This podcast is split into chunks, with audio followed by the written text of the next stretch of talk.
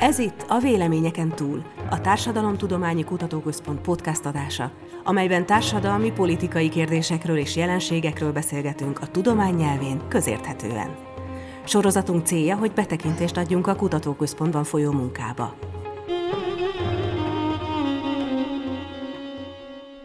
Kristóf Luca vagyok, köszöntöm a hallgatókat. Mai beszélgető társam Kőszeghy Lea, a Szociológiai Intézet kutatója. Szervusz, Lea! Szervusztok! Energiaszegénységről fogunk Leával beszélgetni, ami egy igencsak aktuális téma most, de mielőtt az energiafelhasználásnak a szociológiai vonatkozásaira rátérnénk, szeretnék egy olyan általánosabb kérdést feltenni, hogy mi jellemző a magyarok energiahasználatára mondjuk más európai országokkal összehasonlítva?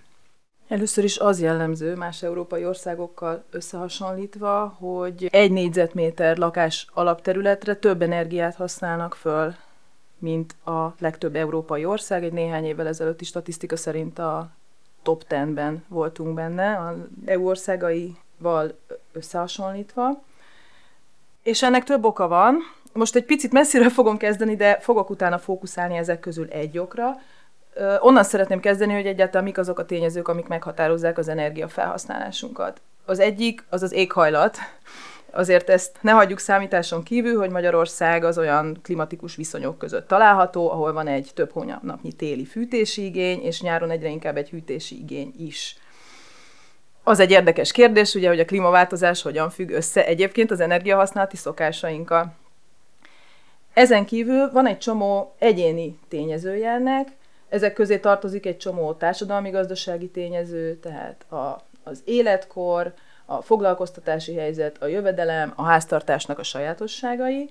Ide tartoznak mindenféle pszichológiai tényezők, tudások, értékek, attitűdök, és vannak mindenféle helyzettel összefüggő tényezők, jogszabályok, szakpolitikák, elérhető technológiák, árak, épített környezet. Rengeteg tényezője van ennek. Amit én most itt szeretnék kiemelni, hogy a magyarországi háztartásoknak egyebek mellett azért nagyon magas az energiafogyasztása más országokkal összehasonlítva, mert nagyon rossz a magyarországi épületállománynak az energiahatékonysága.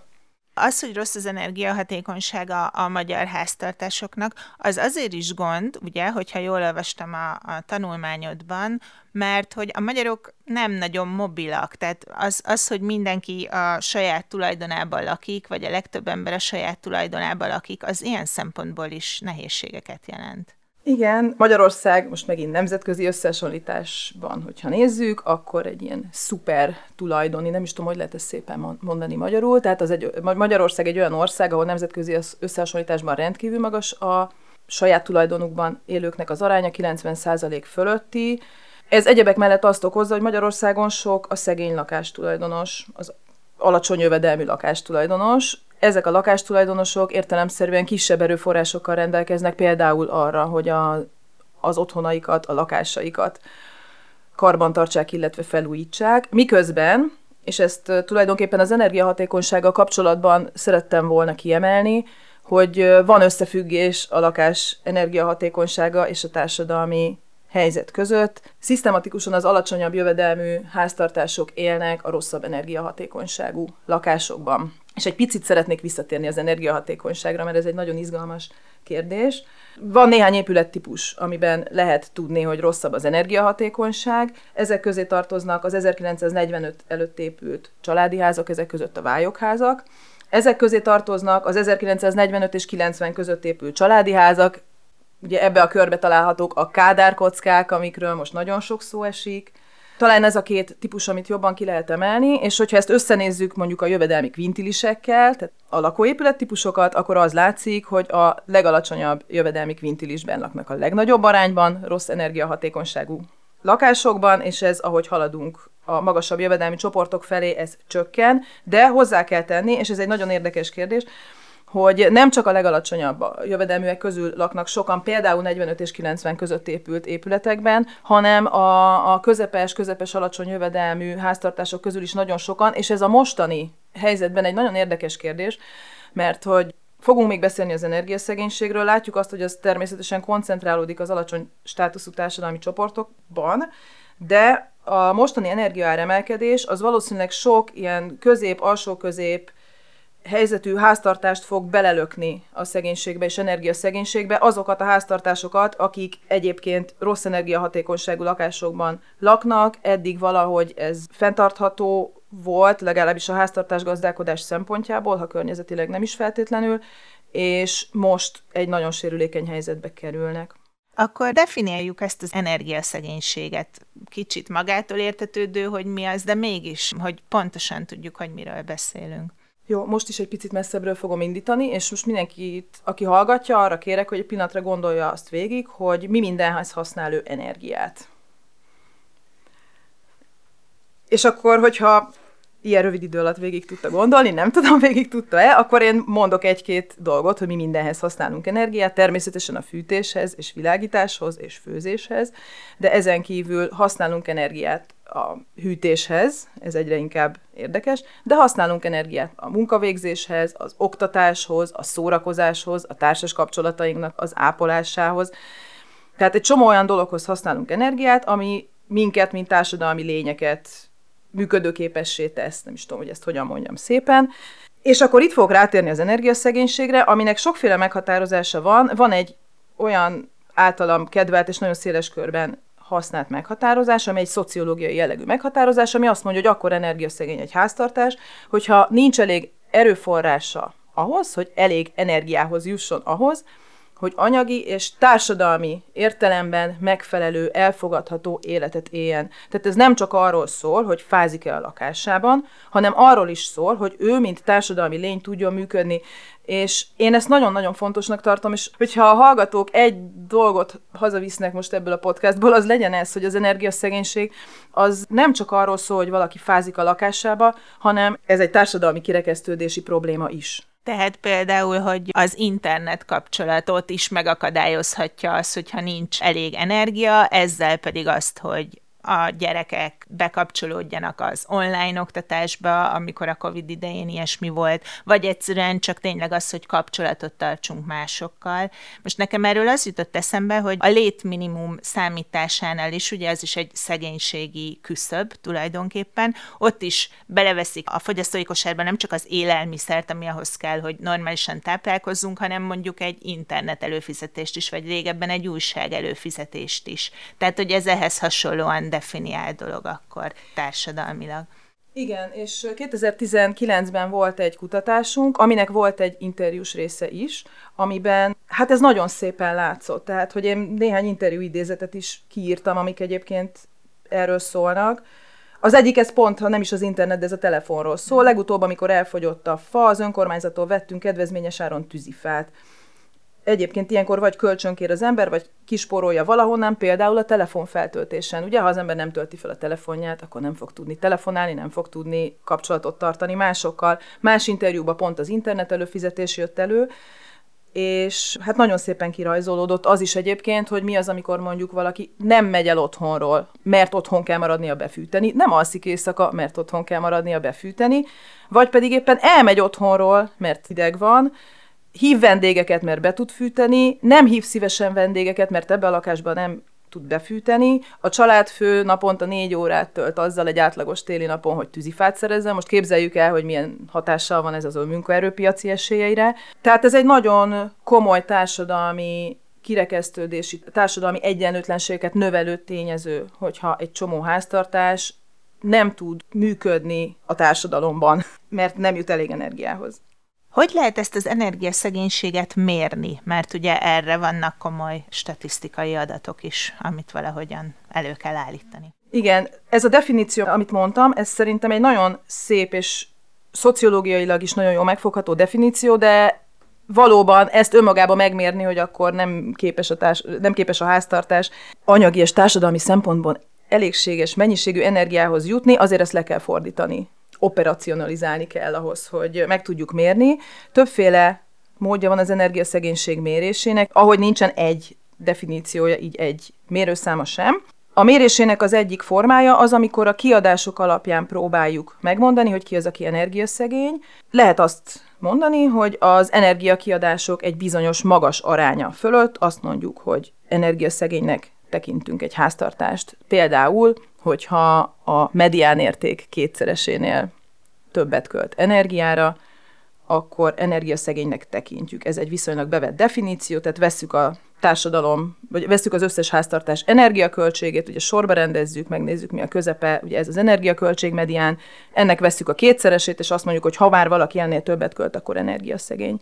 De hát lehet azért költ olyan sokat, mert egy palotája van, amit igen, ki kell fűteni. Igen, és egyébként pont emiatt van olyan mérőszám, ami ezt is figyelembe veszi, ami azt mondja, hogy nézzük meg azt, hogy ki az, akinek magas az energiaköltsége, és utána a szegénységi küszöb alá kerül. A fennmaradó jövedelme nem elég egy megfelelő színvonalú megélhetéshez. Van egy ilyen mérőszám is, és ami nagyon érdekes, hogy a kiadás alapú mérőszámok között van olyan, ami nem a magas energiakiadásokat méri, hanem az alacsony energiakiadásokat. Tehát ahol gyanakodhatunk arra, hogy a háztartás alulfogyaszt, ezt hívják rejtett energiaszegénységnek. Itt egyébként felmerülhet az, hogy nem azért költe nagyon keveset, mert rendkívül energiahatékony a háza. Tehát ez a későbbiekben, most még egyébként nem gondolom, hogy ez bezavarna a statisztikába, de a későbbiekben erre majd oda kell figyelni, hogy ez szét legyen szálazva. És ha nagyon keveset költenek rá, akkor esetleg az merül föl, hogy mert az erdőből gyűjtik a fát, vagy más módon tűzifával fűtenek, vagy azt is meg tudjátok mérni? Igazából erre szisztematikus kutatás nem készült, hogy hogy néz ki az alulfogyasztás. Interjúkból vannak információink, ennek a különböző típusaira, az arányaira nincsenek. Városi közegben van ennek az a formája, amikor ugye egy körbefűtött lakásnál egyébként nem kell bekapcsolni esetleg, vagy kevésbé kell fűteni emiatt, és minden háztartásba alkalmazható technika az, hogyha csak részben fűtök, hogyha kevesebbet fűtök. Tehát ezek voltak a kiadás alapú statisztikák, de most egy pillanatra visszatérnék oda, hogy hogy mérjük az energiaszegénységet, mert van más mérési módszere is, ez pedig az, hogy a tapasztalati mutatók alapján próbáljuk megfogni. Tehát megnézzük, hogy mik azok a háztartások, ahol olyan lakásminőségi problémák vannak, ami bizonyára rontja a helyzetet, tehát például hiányzó vagy rossz szigetelés található a nyílászárókba, födémen, padlón. Egy másik tapasztalati mutató, amit sokan használnak, talán ezt ismerhetik a legtöbben a hallgatók közül, az az, hogy a háztartás nem képes a megfelelő szintre fűteni a lakását anyagi okokból. Ezek a tapasztalati mutatók. Vannak olyan mutatók, amiket közvetlen mérőszámok alapján számolnak ki, tehát konkrétan megnézik, hogy az adott háztartásban hány fok van, ugye ennek azért sokkal több technikai nehézsége van egyébként. És az látszik, hogy attól függően azért, hogy hogy mérem, egy picit más profilját rajzolja ki az energiaszegénységnek. Akkor térjünk is rá erre a szociológiai jellemzőkre, tehát kik azok, akiket érint a leginkább, mik azok a társadalmi csoportok, akik nem tudnak eléggé befűteni, vagy nem tudják az energiaszámláikat kifizetni, és akkor most ez a kérdés, ezt hozzátenném azt is, ami már nagyon a jelen válságra vonatkozik, hogy van-e arról valamilyen elképzelésed, hogy ez hogyan fog kiterjedni, vagy mekkora arányra fog emelkedni a válságban? Egy picit arról is próbálnék valamit mondani, adatok alapján, hogy körülbelül mennyi embert érint ez. Hozzátéve azt, hogy nehéz megbízható adatokhoz jutni ezzel kapcsolatban, mert nagyon pontosan meg kell tudni mérni a háztartásnak az energia kiadásait, és erre azért nehéz megbízható adatokat szerezni, például a surveyből, tehát azért nem mindenki tudja kapásból megmondani az energiaköltségeit, bár egyébként valószínűleg most többen, mint mondjuk egy évvel ezelőtt. Úgyhogy néhány évvel az adotti ká es há adatokat tudok mondani, amik a legutóbbi nagymintás lakásfelvételből származnak, akkor az a típusú magas energiakiadás, hogy a medián kétszerese fölött költ a háztartás, az négyszázezer háztartást érintett. Ha azt nézzük, hogy hol van az, hogy magas az energiakiadás, medián fölötti, tehát itt nem két medián, hanem egy medián fölötti, viszont utána a szegénységi küszöb alá kerül a háztartás, az ennél több volt, az ötszázötvenezer háztartásra jött ki. És hogyha az alacsony energiakiadásokat nézzük, az is négyszázezer háztartás. Na most ezt emberre egyértelműen nem lehet átszámolni, de egyébként az látszik, hogy ugye ez egy több százezres népesség. És frissebb statisztikáim vannak arra, és ez is egy tapasztalati alapú mutató, hogy hány olyan háztartás van, ami számlafizetési elmaradással élt az adott felvétel időpontjába. Ez kétezer-huszonegyben körülbelül kilencszáznegyvenezer ember, és most nem háztartás, hanem ember volt. És a lakás megfelelő melegre való felfűtésére nem képes háztartásban élt kétezer-huszonegyben körülbelül ötszázhuszonötezer ember Magyarországon. Ezek ugye a főszámok, és ezen belül látszanak társadalmi különbségek, amiket itt részben az előbb már elmondtam, hogy az látszik, hogy ha a magas energiakiadásokat nézzük, akkor ezek a legalsó jövedelmi decilisekben levő háztartások, alacsony iskolázottságú háztartások, jellemzően kis településeken, jellemzően az ország elmaradott területein. Ami érdekes, hogyha azt nézzük, hogy ki az a háztartás, aki sokat fizet, és utána a szegénységi küszöb alá kerül, akkor lényegesen több gyerekes háztartás kerül bele.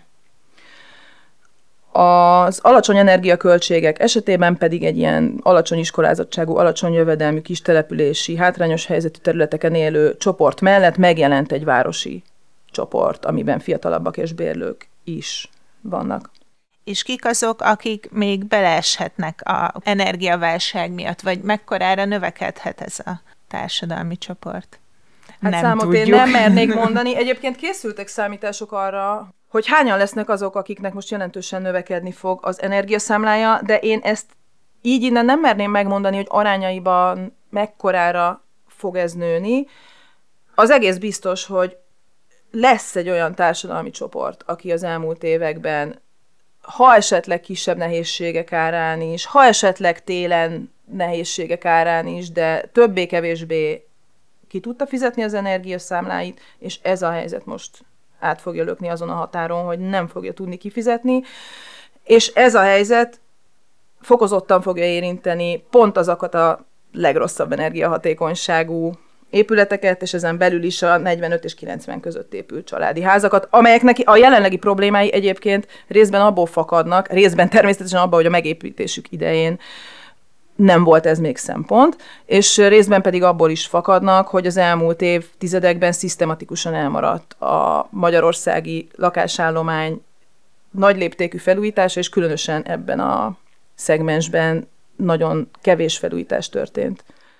Itt most már ez az utolsó mondatot kicsit átvezet minket arra a témára, ami ugye megkerülhetetlen egy ilyen beszélgetésben, hogyha energiafelhasználásról van szó, hogy hát ez egy politikai, illetve közpolitikai kérdés is nagyon erősen, ugye az első fogalma, ami mindenkinek beúszik, az rögtön a rezsicsökkentés, de én egy általánosabb kérdéssel kezdeném ezt, hogy mióta és miért ilyen átpolitizált Magyarországon az energiaár? Ha most több évtizedes távlatba próbálunk visszagondolni, akkor az látszik, hogy Magyarországon tulajdonképpen már a rendszerváltás előtt is egy fontos politikai téma volt az energiaár. Az államszocialista időszakban az energiaárakon nagyon jelentős állami szubvenció volt, ez jelentősen hozzájárult a lakhatás megfizethetőségéhez a rendszerváltás előtt. Tehát része volt a kádári életszínvonal politikának, az energiaárak jelentős állami szubvenciója. És a rendszerváltáskor az történt, hogy nagyon meredeken elkezdtek emelkedni az energiaárak, és ez egy nagyon jelentős tényező volt abban, hogy a lakásfenntartás költségei azok nagyon-nagyon gyorsan váltak egyre megfizethetetlenebbé, és emiatt a rendszerváltást követő években elég hamar ez egy vezető politikai téma lett az energiaár, és egyébként a rendszerváltás óta eltelt harminc év elég jelentős részében valamilyen módon az állam szabályozta is az energiaárakat. A kétezres évek elejétől a politikai kampányokban, az országgyűlési választási kampányokban vissza lehet rá emlékezni, hogy ez újra és újra felbukkanó téma volt. Nem tudom, hogy kik emlékeznek arra, amikor a kétezer-kettes választási kampányban, akkor évek óta nem emelkedett az energia ára, és a szocialista párt akkor azzal kampányolt, hogy ő nem fogja emelni az energiaárakat. És akkor volt ez a híres mondat, ez lassan mondom, hogy mindenki megértse. Nem, nem lesz, lesz gázáremelés. Ezek szerint én emlékszem, vagy hogy így most, hogy felidézted, igen. Igen, igen, tehát ez egy régen, már évtizedek óta egy vezető politikai téma volt, és ezzel választást lehetett nyerni és veszíteni, hogy ki mit mondott, és utána mit csinált az árakkal kapcsolatban. Aztán egyébként lett áremelés, mert hogy fenntarthatatlan volt az a rendszer, de lett mellé gázártámogatás. Ez megint egy olyan dolog, amire sokan emlékezhetnek. Mi van a gázártámogatással? Ugye az elsőre egy nagyon-nagyon-nagyon széles társadalmi rétegeket elérő támogatás volt. Csökkentik-e a gázártámogatást? Nem csökkentik. Tehát ez egy nagyon, ez egy folyamatosan azért napirenden levő kérdés volt, és egyébként több olyan időszak volt, ugye a rendszerváltás után volt egy nagy felfutása az energiaáraknak, és egyébként utána a kétezres években megint volt, tehát a rezsicsökkentés megelőző időszakban valóban volt egy jelentős emelkedése a gázáraknak, tehát hogy az egyébként egy reális probléma volt akkor, De ugye maga a rezsicsökkentés, és itt is látszik, hogy ez mennyire egy fontos politikai téma is. Ugye ez egy politikai beszédbe is illeszkedett, én nem vagyok politológus, de ezt azért nagyon szépen lehetett látni, hogy ez hogyan jelent meg ugye az óriás plakátokon, hogyan lett rezsibiztos, hogyan lettek rezsifórumok, hogyan kellett megjeleníteni ezt a csekkeken. Tehát, hogy ez egy fontos és nagyon átpolitizált téma. Te, mint energiafelhasználáson, energiaszegénységgel foglalkozó kutató, mit gondolsz a rezsicsökkentésről? Most nyilván nem politikai szempontból értem, vagy hogy kell-e rezsibiztos, nem erre kérdezek rá, inkább arra, hogy tanulmányait tokban, ti van, hogy kritizáljátok a rezsicsökkentést, mint közpolitikai módszert, holott ugye azért azt látni kell, hogy a lakossági rezsinek a csökkentése, tulajdonképpen most én is ezt a politikai fogalmat használom, de hogy az kellene, hogy segítsen az energiaszegénységen, nem? A rezsicsökkentés az ugye egy ártámogatás, nem ösztönzi például a fogyasztás csökkentését. Ez az egyik. A másik, hogy ez egy nem szociálisan célzott intézkedés volt, ez egy fogyasztás arányos kedvezményt jelentett, tehát azoknál a háztartásoknál, amelyek többet fogyasztottak, ez több kedvezményt jelentett, ezt lehet tudni, hogy minél magasabb státuszú, minél magasabb jövedelmű egy háztartás, annál több energiát fogyaszt. Tehát, hogy pont szisztematikusan a magasabb státuszú, magasabb jövedelmű háztartásoknál keletkezett több kedvezmény, tehát ilyen szempontból ez szociálisan nem egy célzott támogatás volt. A másik szempont, ami szisztematikusan kedvezőtlenebbül érintette az alacsonyabb jövedelmű háztartásokat, az az, hogy a rezsicsökkentés nem terjed ki egy olyan nagyon fontos energiaforrásra, amit szisztematikusan nagyobb arányban használnak az alacsony jövedelmű háztartások, ez pedig a tűzifa.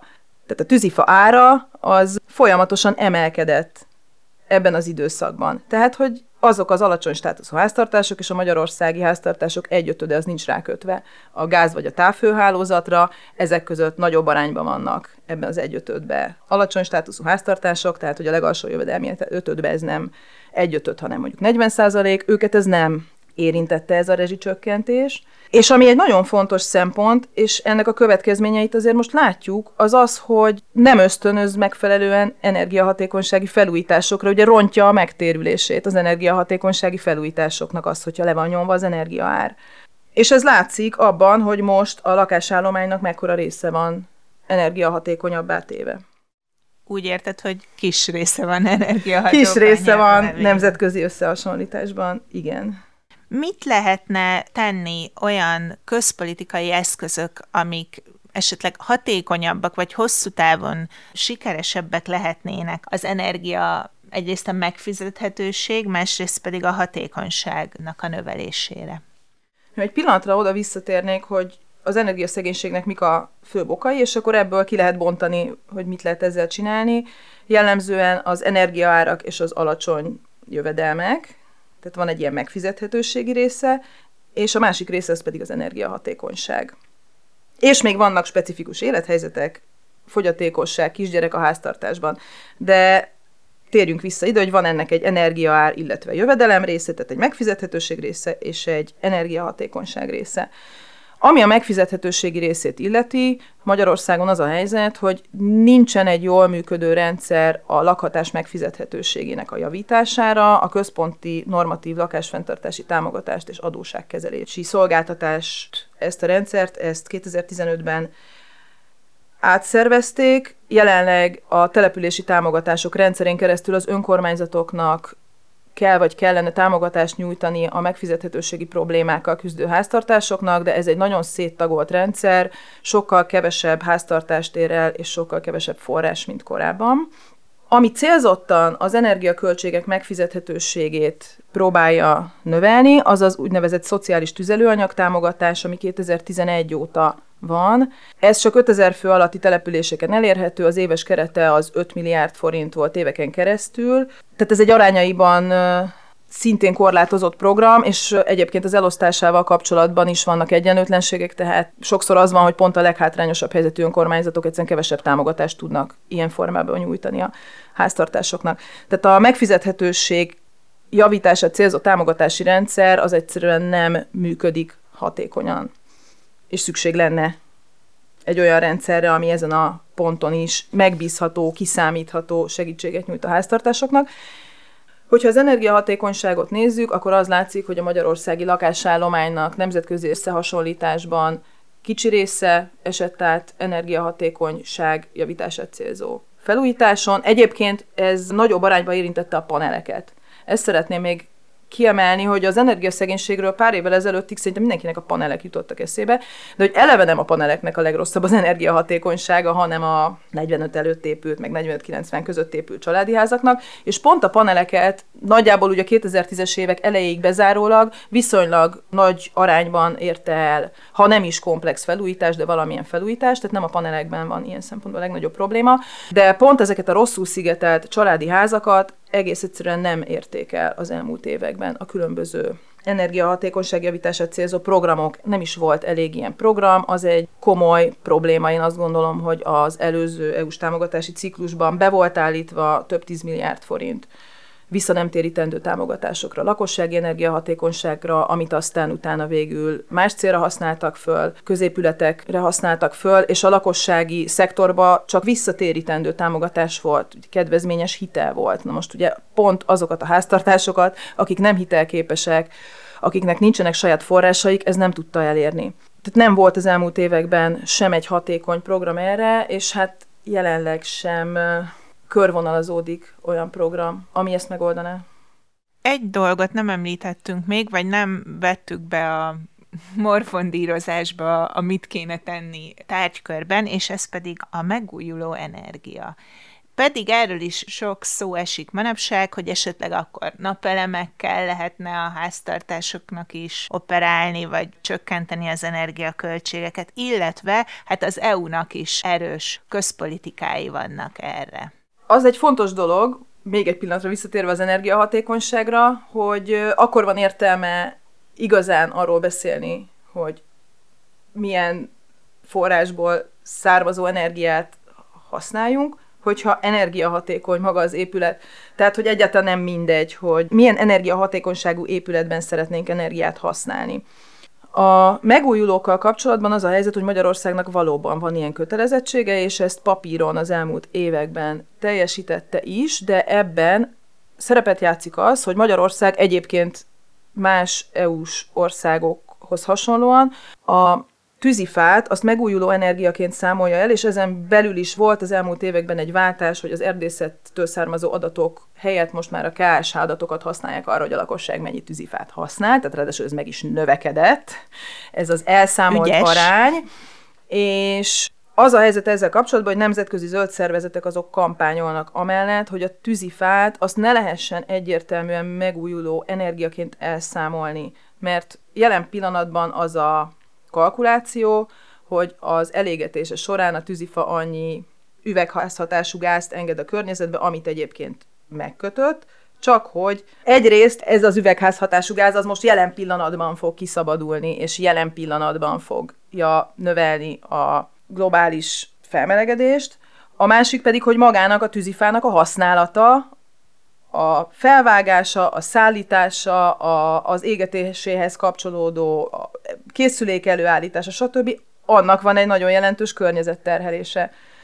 Tehát, hogy most ezzel kapcsolatban azért van egy vita, illetve egy kampány, hogy azért a tűzifát azt egy az egyben ne lehessen megújulónak elszámolni, jelen pillanatban el lehet, és egy fontos dologról nem beszéltünk, az az, hogy ráadásul a szegény háztartások esetében sokszor rossz minőségű tűzifa, rossz minőségű egyéb tüzelőanyag, nem tüzelőanyag céljára használható dolgok kerülnek be az egyébként is rossz minőségű berendezésbe, tehát hogy ennek a környezetterhelése az még nagyobb, mint lehetne egyébként jó minőségű tűzifa és tüzelőberendezések esetén.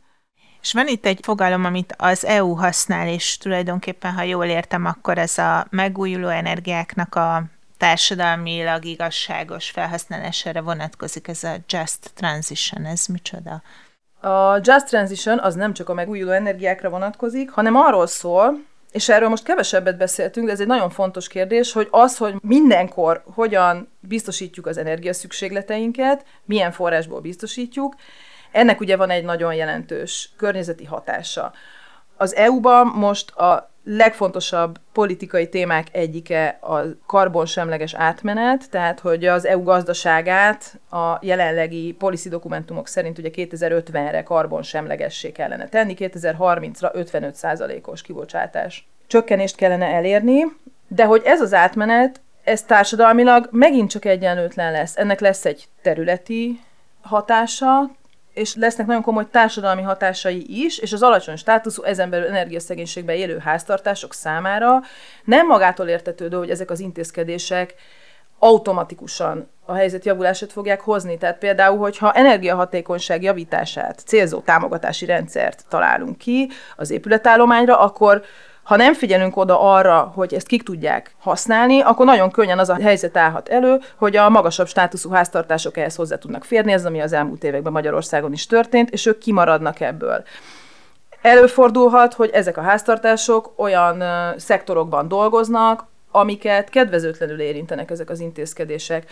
Vagy hogy egy nagyon konkrét példát mondjak, egyre szigorodó előírások vonatkoznak a tüzelőberendezésekre és a kéményekre. Na most, hogyha egy háztartás nem tudja megfizetni azt, hogy a mostani előírásoknak megfelelő tüzelőberendezése és kéménye lesz, akkor lehet, hogy nem fogja lecserélni a régit, és rossz hatékonyságú, veszélyes készülékkel fog tüzelni. A Just Transitionnek a fogalmát azt egyébként eredetileg szakszervezetek hozták be a közpolitikai gondolkodásba, és arra vonatkozott, hogy azok a munkavállalók, akik például a szénbányászatban dolgoztak, azok figyeljünk oda, mert hátrányos helyzetbe fognak kerülni az energiaátmenet miatt. És aztán ez a fogalom terjed ki tulajdonképpen, és mostanra tulajdonképpen arra vonatkozik, hogy amikor itt a karbonsemleges gazdaságba való átmenettel kapcsolatos intézkedéseket kialakítjuk, akkor minden pillanatban figyeljünk oda arra, hogy a hátrányos helyzetű, sérülékeny, energiaszegénységbe élők, háztartások helyzetét ez ne rontsa, illetve, hogy ennek az előnyeiben ők is tudjanak részesülni. Ez egy ilyen nagyon rosszul megfogható dolognak tűnik, de azt gondolom, hogy a mögötte levő gondolat az nagyon fontos. Tehát, hogy amikor most itt próbálunk haladni egy fenntarthatóbb jövő felé, akkor ne hagyjuk az útszélén azokat, akik ebben nem tudnak bekapcsolódni. Ez végre egy pozitív gondolat, ezt a kevéssé pozitív kicsengésű, de annál informatívabb beszélgetést az energiaszegénységről. Nagyon köszönöm, Lea. Én is köszönöm. A Véleményeken túl a Társadalomtudományi Kutatóközpont podcast adását hallották. Korábbi adásainkat is meghallgathatják Spotify-on kívül többek közt az Apple és a Google podcaston. Kutatásainkról tájékozódhat honlapunkon, a té ká pont hú. Eseményeinket, híreinket pedig követheti a közösségi média csatornákon.